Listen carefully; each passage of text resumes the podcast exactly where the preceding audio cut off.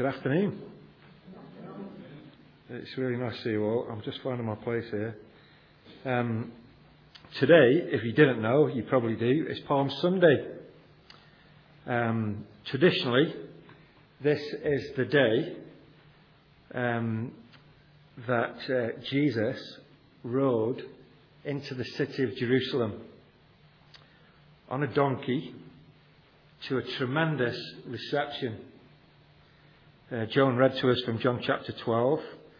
Um, this particular Sunday has become known as Palm Sunday simply because people were waving palm branches that they either robbed off trees or found lying about the side of the road. They were throwing their coats in the air, putting them in the road for Jesus to walk on, waving palm branches. If, if we were American, we would say everyone was hooping and hollering.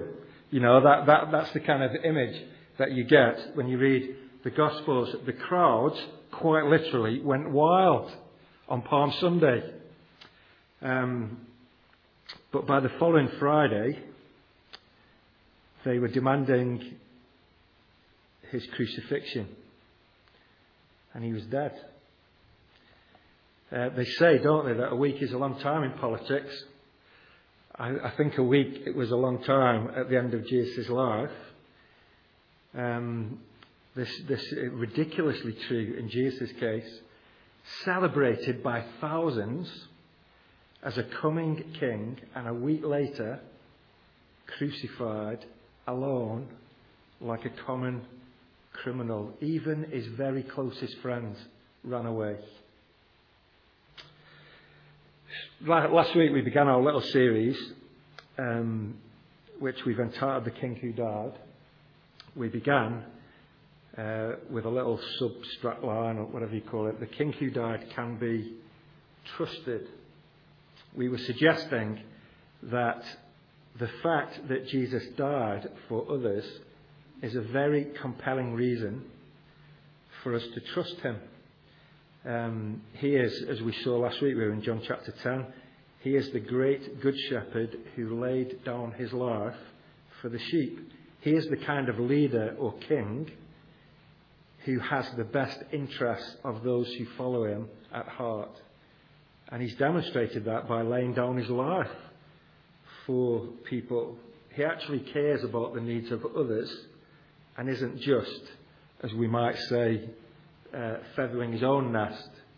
Uh, the fact that Jesus died means that he can be trusted.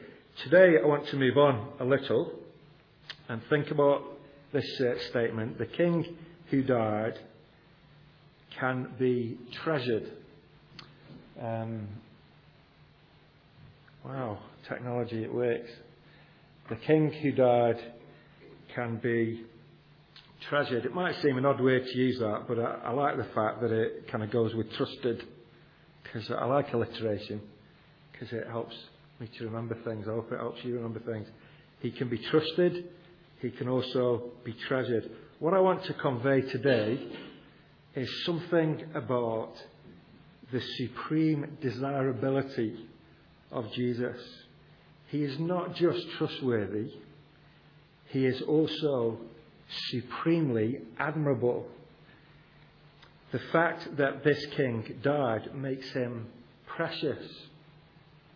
It makes him worthy, supremely worthy of our attention and of our devotion.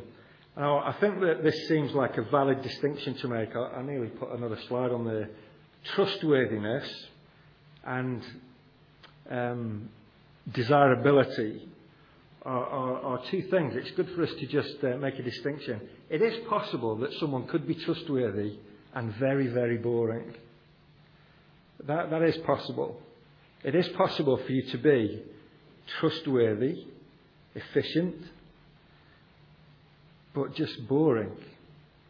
Um, everything works. There's, there's, no, there's nothing that's kind of unreliable but somehow it is just very dry and uninspiring. I, I, I don't want to like um, single anyone out here, um, but this can be an issue in marriages, and I, it can work both ways as well, but we'll do it this way. The wife wants to know, does my husband love me? And maybe she asks him one day, oh darling, do you love me? And the husband says, what are you talking about? I go to work, I do all the DIY. I don't know why I'm doing this in a northern accent. I'm, I, I mow the grass. What more do you want? Of course I love you. Is it not obvious? why is that a northern thing? I have no idea. Uh, all of those things that the husband says are a demonstration of love in a way and faithfulness, but they're all expressed in terms of function. I'm a solid, dependable, and reliable man. What more do you want? do you love me? Of course I love you. But there's more to life, isn't there, than just doing things or fixing things. What about the way that you do those things? What about character? And maybe the wife is like, I, I appreciate the jobs you do, I really do. But in, at, at the end of it all, I could hire a robot to do all of those things. What I really want is you. Not the jobs that you do. I want you. That, it can work the other way. I don't know whether it would be southern there. I have no idea. Um, it, it could work the other way too, so I'm not just thinking, oh, that the wrong way around. I, I, this is also true in the stuff that we fill our homes with uh, as well. William Morris was a famous artist in the 1800s. Some of you have heard of him. Uh, maybe you'll even know where I'm going with this.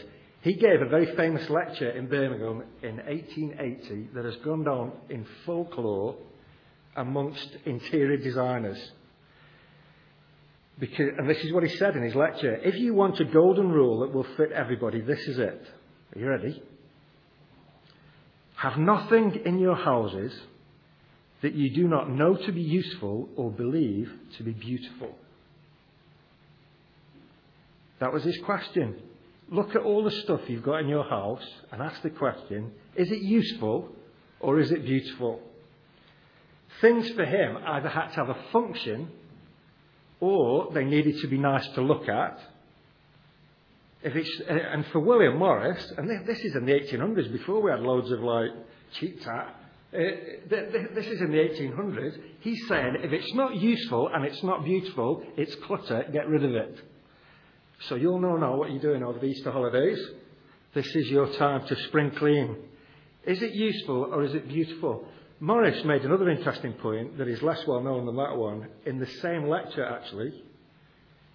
And uh, I'm, I'm, just missing out. He, he, was a bit using a lot of words when just a few would have done, but so I've cut some words out here. But he says, Beauty is no mere accident to human life which people can take or leave as they choose, but it is a positive necessity of life. What Morris is saying is that we are wired as human beings to appreciate beauty.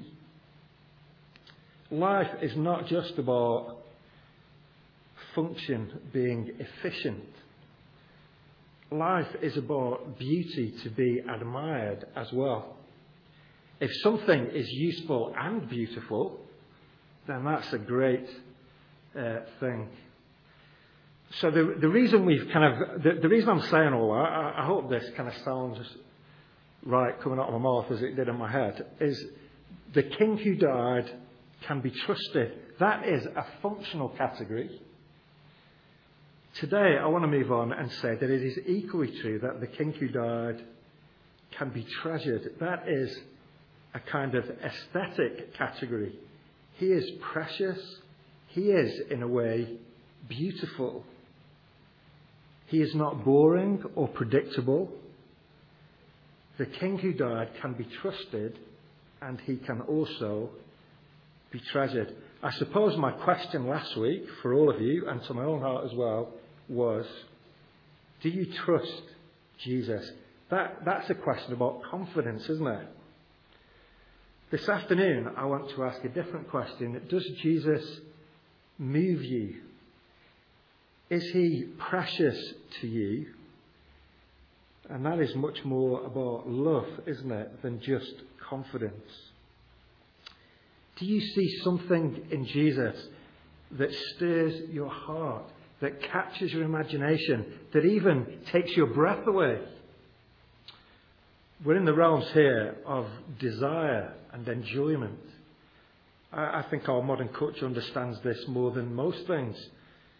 We're thinking here about what we love the most. That, maybe that's a good question for us to ask ourselves. What, what really stirs my heart? What makes me feel inside something of wonder and amazement? What do I consider to be truly valuable and precious? I think Palm Sunday is very, very relevant to this question because of the dramatic nature that, of the way the crowds respond to Jesus. At first, they seemed to treasure him. And then it seems like they wanted to spit on his grave. They celebrated him, and a week later, they were crucifying him. All four Gospels, Matthew, Mark, Luke, and John, all record this incident in some detail. So I think that's a clue that it is quite important to them and, and to us. We're going to stick with John, partly because we looked at John chapter 10 and chapter 9 and chapter 8 last week. And uh, so we've, I asked John to read the account here in John chapter 12. As we'll see, some of the other Gospels add some more details and we'll try and build up a picture. So our main idea today is the king who died. Our, our kind of sub strap line is that he can be treasured. I want to say four things. The first two are observations about Jesus, and the last two are observations about people. So hopefully we can take some applications away. So here's, here's the first thing about Jesus. You can't predict him. Let's, um, let's try and build up this scene. That, just by the way, this is one of the reasons that I, I personally find the gospel so compelling. If you were trying to make it up, you wouldn't write it like this because it's completely unpredictable. I want to suggest to you that Palm Sunday is all about expectations. And um, there are a number of different groups in this story, groups of people that all converge on Jerusalem on this particular weekend, and it's no accident. So I, I want to highlight three. There might be others, but here's three. And we'll try and get a sense of what their expectation was, and hopefully, uh, well, I hope the story will come alive to you. Um, so I prepared a little map. Um, um, here's the Dead Sea, the River Jordan. Jerusalem is where all the action takes place. There's a little village called Bethany that's two miles from Jerusalem. Jericho, you might have heard of, and we'll come back to the little village of Ephraim up in the north, down the Judean hills a bit later. the first group that come to Jerusalem on this weekend I've called these guys Passover pilgrims. Um, this time of year was the beginning of the Jewish Passover feast. If, you, if you're familiar with um, Judaism at all, every year Jews still do this. They, Jews celebrate the Passover. this goes back to the time of Moses and the Exodus coming out of Egypt. There was a big film over Christmas, Exodus, Gods and Kings. I never actually got to go and see it. And it's not come out on DVD yet, so I, I can't tell you whether it's any good or not, but it looked, it looked uh, amazing. Um, the last plague, there were ten plagues, and the last plague was that the firstborn in every family uh, the angel of death passed over the land, and in every family the firstborn would die. I, I, I've got one younger brother, so that would have been me. And Moses said to the Israelites, I want you to paint on the doorpost, I want you to kill a lamb, take the blood, take a, a branch of hyssop, and paint the blood on the doorpost. And when the angel of death passes over the land, the blood will be the mark, and your firstborn shall not die. Blood is shed, it's put on the doorpost, and the firstborn safe. I would have been nagging my dad to death. Stop messing about, Dad. Get the blood on the doorpost because I'm going to cop for it. And the angel of death came over. There was great, great trauma in Egypt. And the Pharaoh said, You can all go. I've had enough. I don't want to fight with this God anymore. He's had nine goals already. That was the final straw. Even then, he chased them. So the Passover is the Jewish celebration of how God liberated them from slavery in Egypt. Every year, for thousands of years, it's been celebrated. So all these pilgrims are coming to Jerusalem. Um, writers um, try to estimate from various contemporary sources how many people would have been in Jerusalem. Maybe a couple of million people. A, and Jerusalem is not a massive city, lots of windy streets, so there, there, there are thronging crowds here. Um, Jesus went to um, Passover at the start of his ministry. We think he didn't go to the second one, but then this one, he obviously does appear. We'll talk about that in a minute. But many pilgrims would come from all over um, the place, all over Israel, even from northern Africa. Um, what's significant about these Passover pilgrims is that many of them will have travelled north from Galilee, where Jesus grew up. Most of Jesus' public ministry was done up in the north, not in Jerusalem. And there will have been people coming down from the north who, over the last two or three years, have seen many of the things that Jesus has done. Maybe they were there on the hillside as Jesus gives the great Sermon on the Mount. And these people come to Jerusalem for the Passover. Jesus hasn't been in Galilee for a while, but as soon as they hear that Jesus is coming, there's a kind of whisper goes around the crowd. I remember him. I remember Jesus. Is he here? These Passover pilgrims, a very significant group.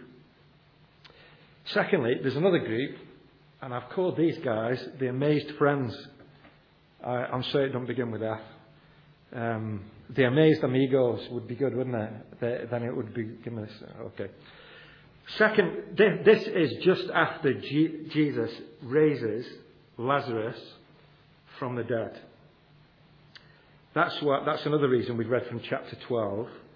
We read from chapter 10 last week. In chapter 11, one of Jesus' friends falls ill and dies. His fam Lazarus lived in Bethany, two miles from Jerusalem. Jesus comes. Lazarus has been dead for four days, and Jesus goes to the tomb and shouts into the tomb and says, Lazarus, come out. And Lazarus comes out.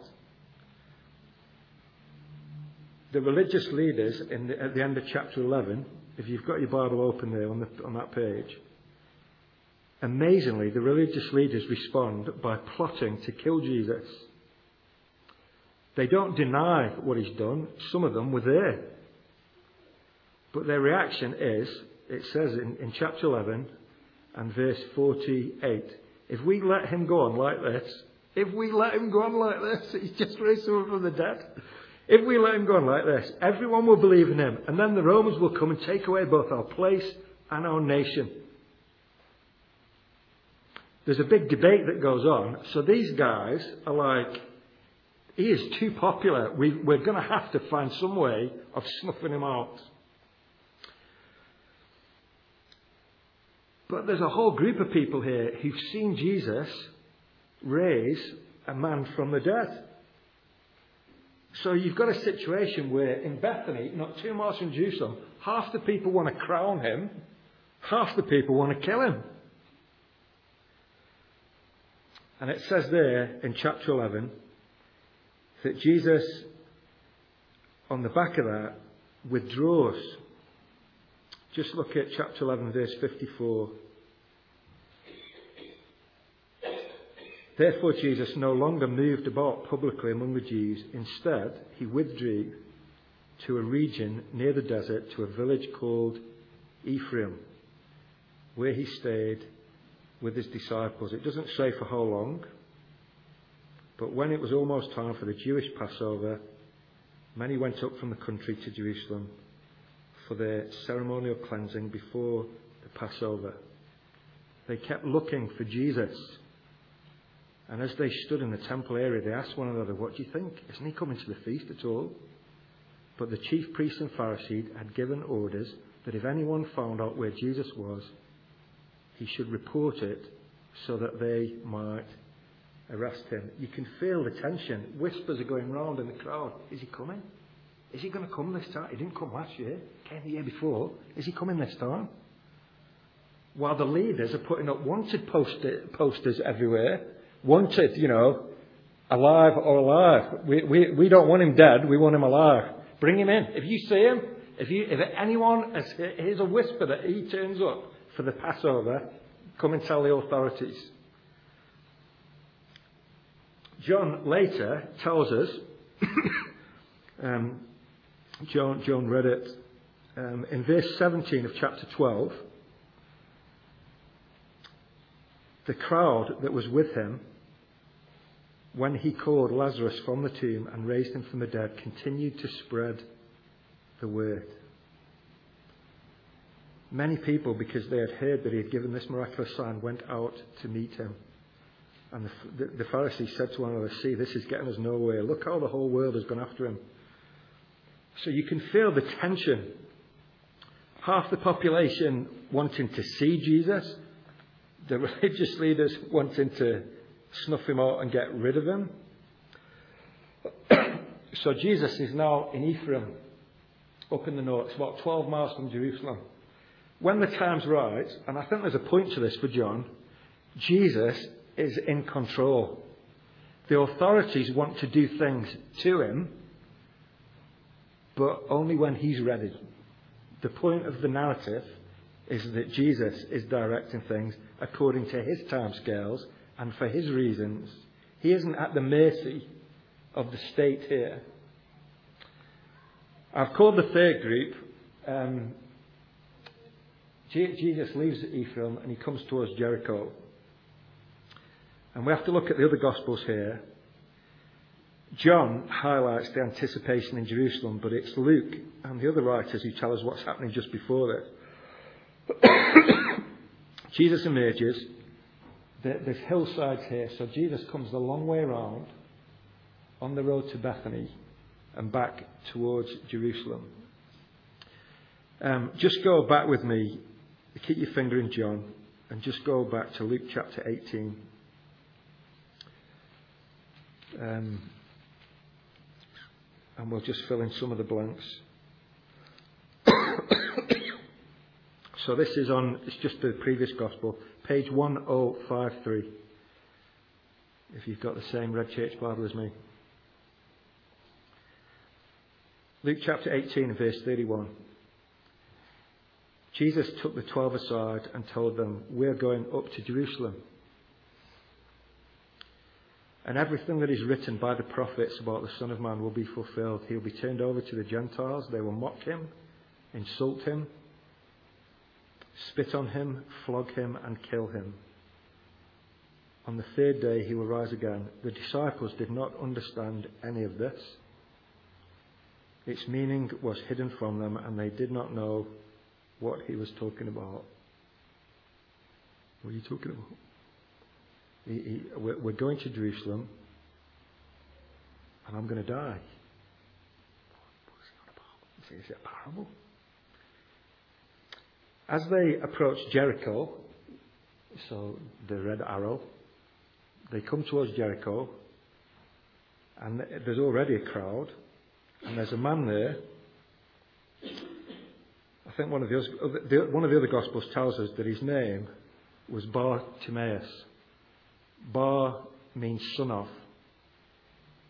So he didn't even have a name. His name was to be the son of his dad's name. it's, it's, it's like, my, my dad's called Alan. It's like, who is it? Uh, son of Alan. He hasn't even got a name. Bartimaeus, begging at the side of the road. The crowd are going by. And he asks someone, What's happening? And someone says to him, Jesus of Nazareth is passing by. And this blind man calls out at the top of his voice, Jesus, son of David, have mercy on me. The crowd are like, Will you shut up for a minute? Just pipe down. There's a lot of important things going on today, and they don't involve you, mate. So be quiet and stop causing a fuss. And it says here in the Bible that he shouted all the louder. They tried to rebuke him and tell him to be quiet. The more they tried to quieten him, the more he turned the volume up. Give, someone give me a megaphone. Jesus, son of David, have mercy on me. Jesus stopped. Verse 40. And ordered the man to be brought to him. When he came near, Jesus asked him, What do you want me to do for you? What a great question that is. What do you want me to do for you? He hasn't got a list. He, he said, Lord, I want to see. Jesus said to him, Receive your sight, your faith has healed you. Immediately received his sight and followed Jesus, praising God. When all the people saw it, they also praised God. It is an amazing thing for a blind man to be shouting out, Son of David. David was the greatest of the Old Testament kings. And there were prophecies about David that a future son of David would sit on the throne and reclaim the throne and bring peace to all nations. This blind man sees more than the crowds who've got their eyes open. He, he hears the name Jesus and he thinks, He's the man. This is the one who was promised. The future son of, this is the Messiah. If anyone can give me my eyes back, this man can. Son of David, come over here. Have mercy on me. And Jesus heals him. So I've, I've called this group the happy groupies. I, uh, you know what I mean when I say that. Here's a blind man. He's virtually skipping down the road, isn't he? They get into Jericho and there's so many crowds what happens? You, some of you know the story. There's a tax collector, a robbing, thieving tax collector. They're still about today. Oh, I shouldn't say that. But there's a robbing, thieving tax collector called Zacchaeus. He's been extorting money for the Romans from his fellow Jews. Everybody hates him. He's a little guy. He wants to see what's going on. So he runs down the road. He climbs a tree to see what all the fuss is about. Jesus and the crowds walk through Jericho they get to the tree. Jesus looks up and says, Zacchaeus, I'm coming to your house for tea today, mate. The whole crowd are like, what is he on about? Does he know who Zacchaeus is? It's said, just look with me, chapter, eight, chapter 19. Verse 7 All the people saw this and began to mutter, He has gone to be the guest of a sinner. Zacchaeus stood up and said to the Lord, Look, Lord, here and now, I give half my possessions to the poor. And if I've cheated anybody out of anything, I'll pay back four times the amount. Verse 9 Jesus said to him, Today salvation has come to this house, because this man too is a son of Abraham. That would have been an offensive thing to say. A son of Abraham, the robbing crook. How can he call himself the son of Abraham?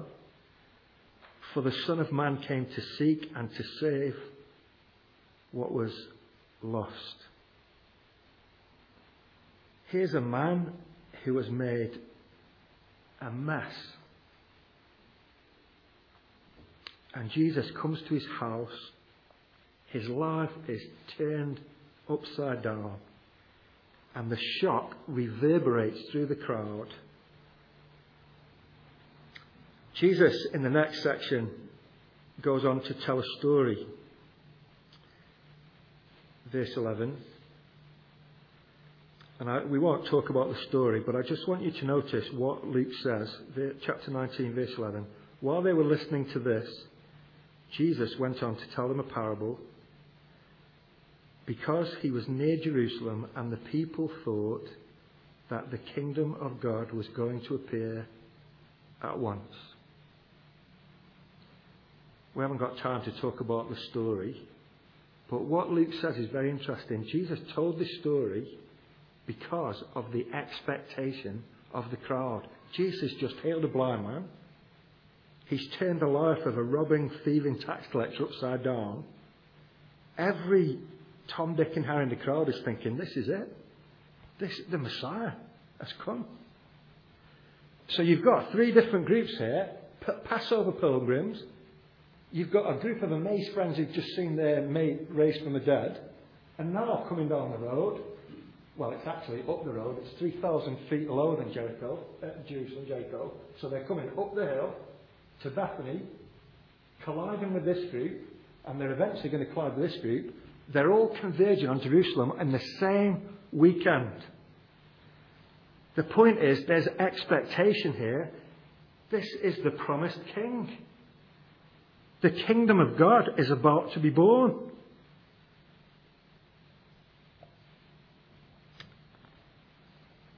Let's get back to John chapter 12. When Jesus arrives in Bethany, it's Saturday night, and they throw a party for him. John chapter 12 and verse 1 they had a dinner in his honour, and Lazarus is among those reclining at the table with him. But the word spreads quickly and by the next day, verse 12 is where John began to read to us. The next day, the great crowd that had come for the feast heard that Jesus was on his way to Jerusalem. They took palm branches and went out to meet him, shouting, Hosanna! Blessed is he who comes in the name of the Lord. That's a messianic statement from Psalm 118. Blessed is the King of Israel. This is a volatile political environment. The crowds are saying, Blessed be the King of Israel. There's wanted posters up on the walls for him. If you see him, let us know. The whole crowd, palm branches, coats in the air, hopping and hollering, Blessed is the King of Israel. And the coolest man in town is Jesus. What does he do? Is he swept along on a tide of public adulation?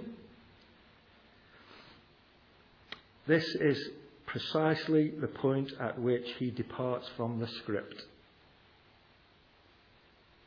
What does Jesus do?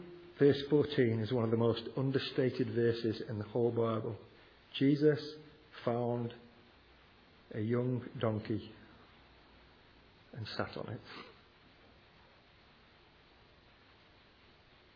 Uh, the reason we spent time looking at all that is because I want you to get the shock, the sheer and utter shock of that verse. All of this hopping and hollering. And what does Jesus do? He finds a baby donkey. The other Gospels tell us more details on how he found the donkey. Jesus comes riding over the hill and up towards Jerusalem, not on a war horse, but on a steed that is only fit for a child or a hobbit. Here is Jesus, the one who raised Lazarus from the dead, the one who's just healed, the son of Timaeus, riding into the city of Jerusalem on a baby ass. Even his own disciples are stunned. Verse, oh man, I need very focus. Verse 16. At first, his disciples did not understand all this. Only after Jesus was glorified did they realize that these things had been written about him and that they had done these things to him. The coolest man in town is Jesus. You can't predict him. We've still got three other points to go, though. They won't be as long as point number one. My second point. You can't classify him. John and Matthew and Mark mention a prophecy at this point that is taken from the Old Testament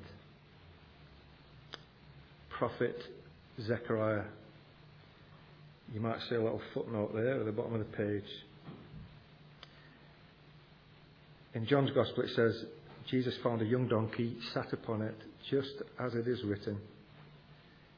Do not be afraid, O daughter of Zion. See, your king is coming, seated on a donkey's colt.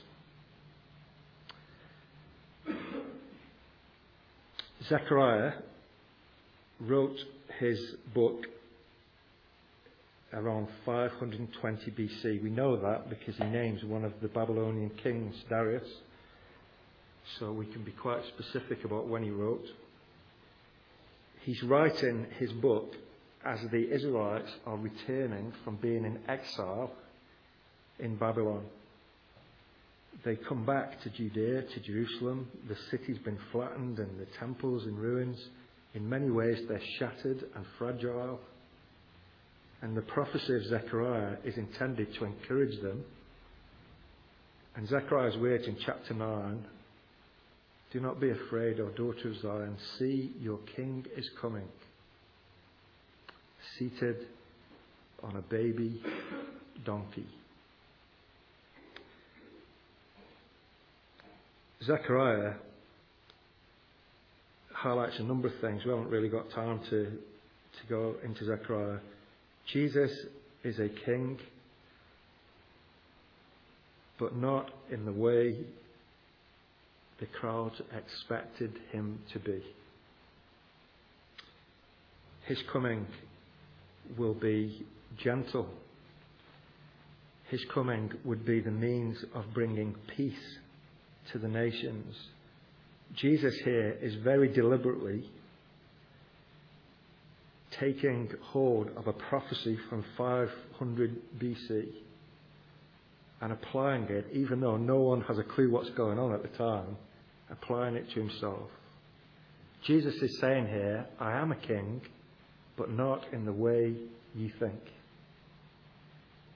He is greater than any of this world's kings, but his kingdom is not expressed in worldly terms of military might or material splendor.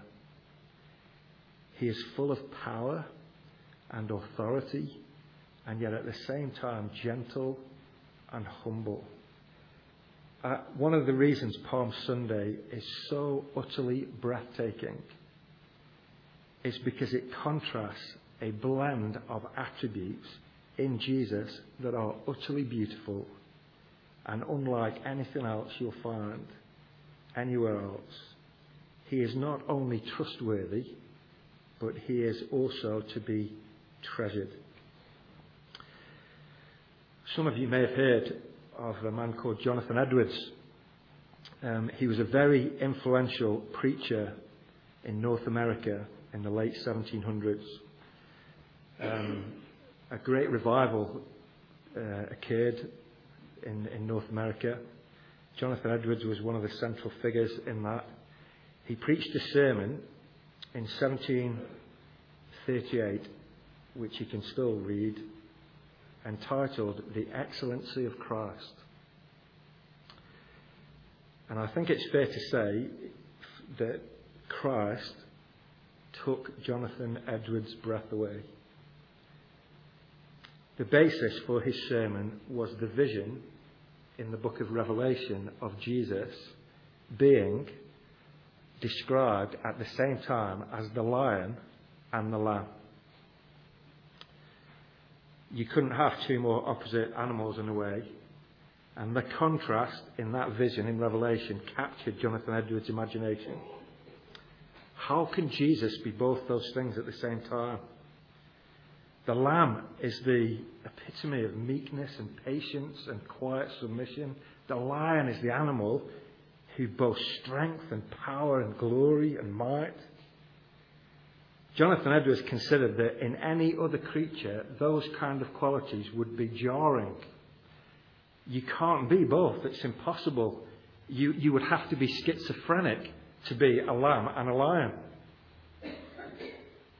Apart, except Jesus, he combines both of those extremes in himself perfectly. Edwards goes on to highlight other contrasts. Jesus is full of majesty and yet has complete humility. He is perfect in justice and yet boundless in grace. He is absolutely sovereignly in control and yet perfectly submissive to the will of his Father. He owns everything and yet became dependent as a human being. You get the drift. Jonathan Edwards' point in his sermon, The Excellency of Christ, was to stand back and admire the beauty of the Lord Jesus. He is utterly unique. You cannot predict him and you cannot classify him.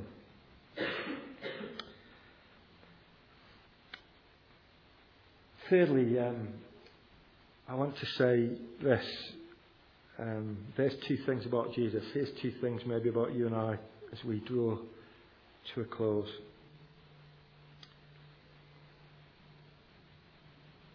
You cannot control him. The king who died sums up the contrast in a way that I'm trying to make. That sentence, in a sense, shouldn't really be a sentence. The king who died, the lion and the lamb. When we speak of Jesus being a king, we're speaking of something ultimate. But for this king to die, the challenge for the celebrating crowds was that he wasn't the king they expected him to be. Why was it that they cheered him so jubilantly into Jerusalem and then abandoned him so mercilessly? I think to a large degree the reason is Jesus has come to give us what we want. Hooray! Hooray! They throw their coats up in the air. They wave palm branches. He's come to smash the nasty rock. Hooray! Hooray! Oh, hang on a minute. We didn't expect him to challenge us. Oh, oh, that hurts. Hang, hang on a minute.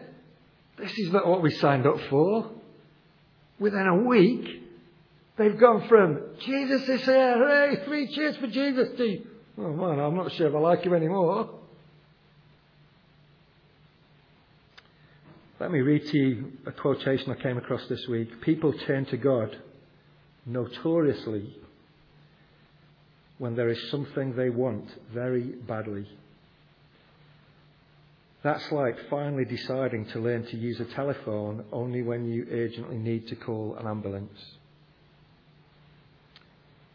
It would have been sensible to find out how to do it earlier when it wasn't so important, but that's how people are. Church attendance goes up in leaps and bounds when a major crisis strikes. A war, an earthquake, suddenly everyone wants to ask the big, hard question. Suddenly everyone wants Jesus in terms of this story. To ride into the city and become the sort of king they want him to be. Give us peace now. Pay my bills and hurry up. Save the life of my sick child. Please do it right away. Give me a job by this time tomorrow. Help, help, help. Give me what I want. The problem is that we want Jesus to come to us, don't we? On our terms, to give us what we so desperately need and want. We don't treasure Him. We treasure the things we sense that He can give to us. We're more like Gollum than Jesus. I never thought I'd hear a preacher say that. My precious, we're, we're shrunken, selfish, caressing the things that are precious to us that actually ultimately enslave us. Here's the one who can raise the dead, give sight to the blind, make the paralyzed walk again.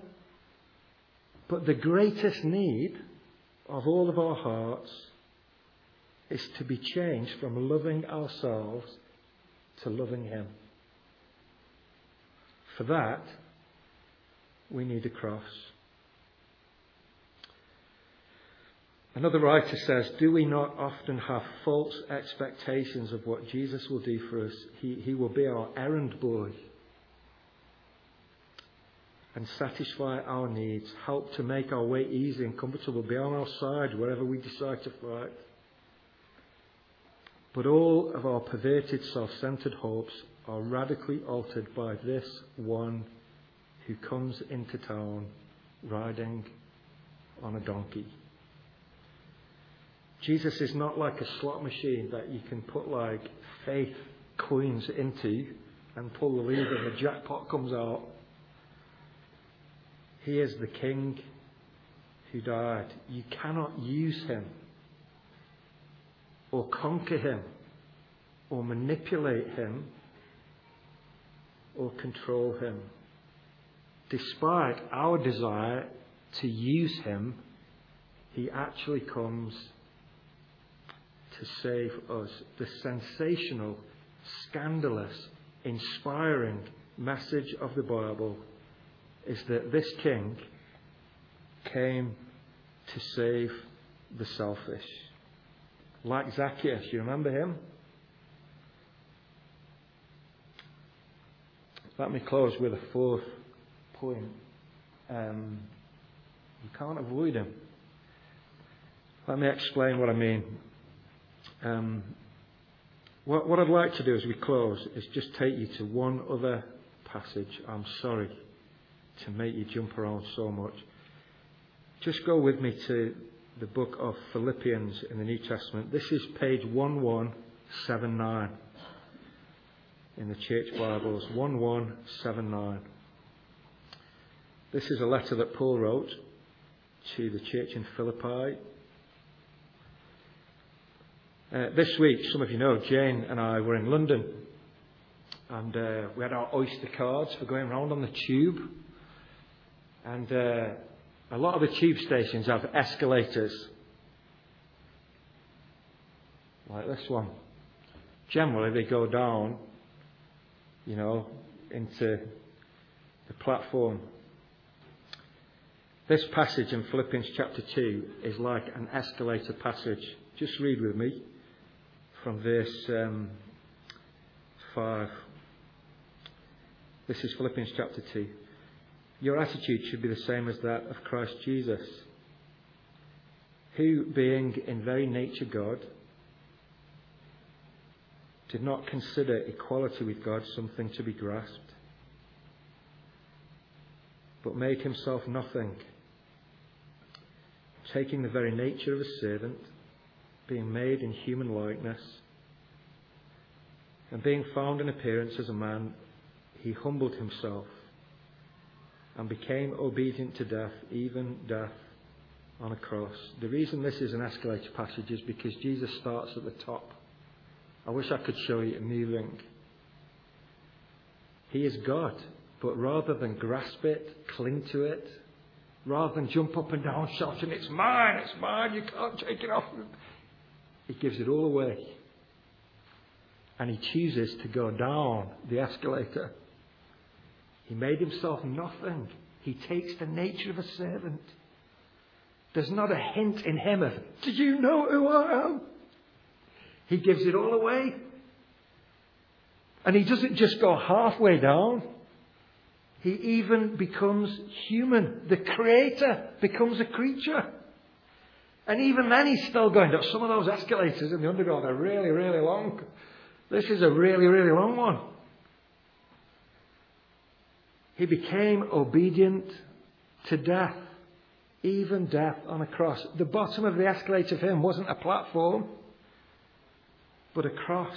Heaven at the top, death at the bottom.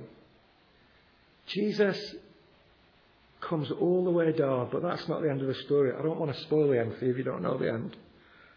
Come back next Sunday. But the, the cross wasn't the end. Look at what it says in verse 9. Therefore, God exalted him to the highest place and gave him the name that is above every name, that at the name of Jesus every knee should bow in heaven and on earth and under the earth, and every tongue confess that Jesus Christ is Lord, to the glory of God the Father. The point is that there's an escalator that goes up as well. What is going on here is that God the Father has placed everything in the hands of the king who died. He has not put history in the hands of a tyrant or a dictator. The one who is in charge is the king who died. And what Paul says here is that every knee will, in the end, bow. Every tongue in the end, will confess that the King who died is the true King. He was the King before. Now, he's the King who died. And he is the one, whoops, he is the one who will be treasured forever. In the book of Revelation, at the end of the Bible, the song that reverberates is one of marveling at this very truth. Worthy is the Lamb who was slain to receive power and wealth and wisdom and strength and honour and glory and praise. Then I heard every creature in heaven and on earth and under the earth and on the sea and all that is in them saying, To him who sits on the throne and to the Lamb be praise and honour and glory and power forever and ever. Who would you give everything to?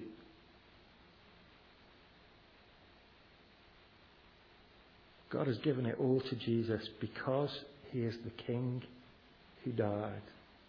He can be trusted and he can be treasured. The reason you can't avoid him is because this is the trajectory of history from God's perspective, the idea is to treasure Him now rather than be judged by Him then. I have to say to you, as I was thinking about this during the week, in this world, the name of Jesus is not treasured. Would you agree with that? Everywhere you go, you will hear the name of Jesus used as a kind of swear word. We, we were watching a family movie last night, first time we've all been together for ages.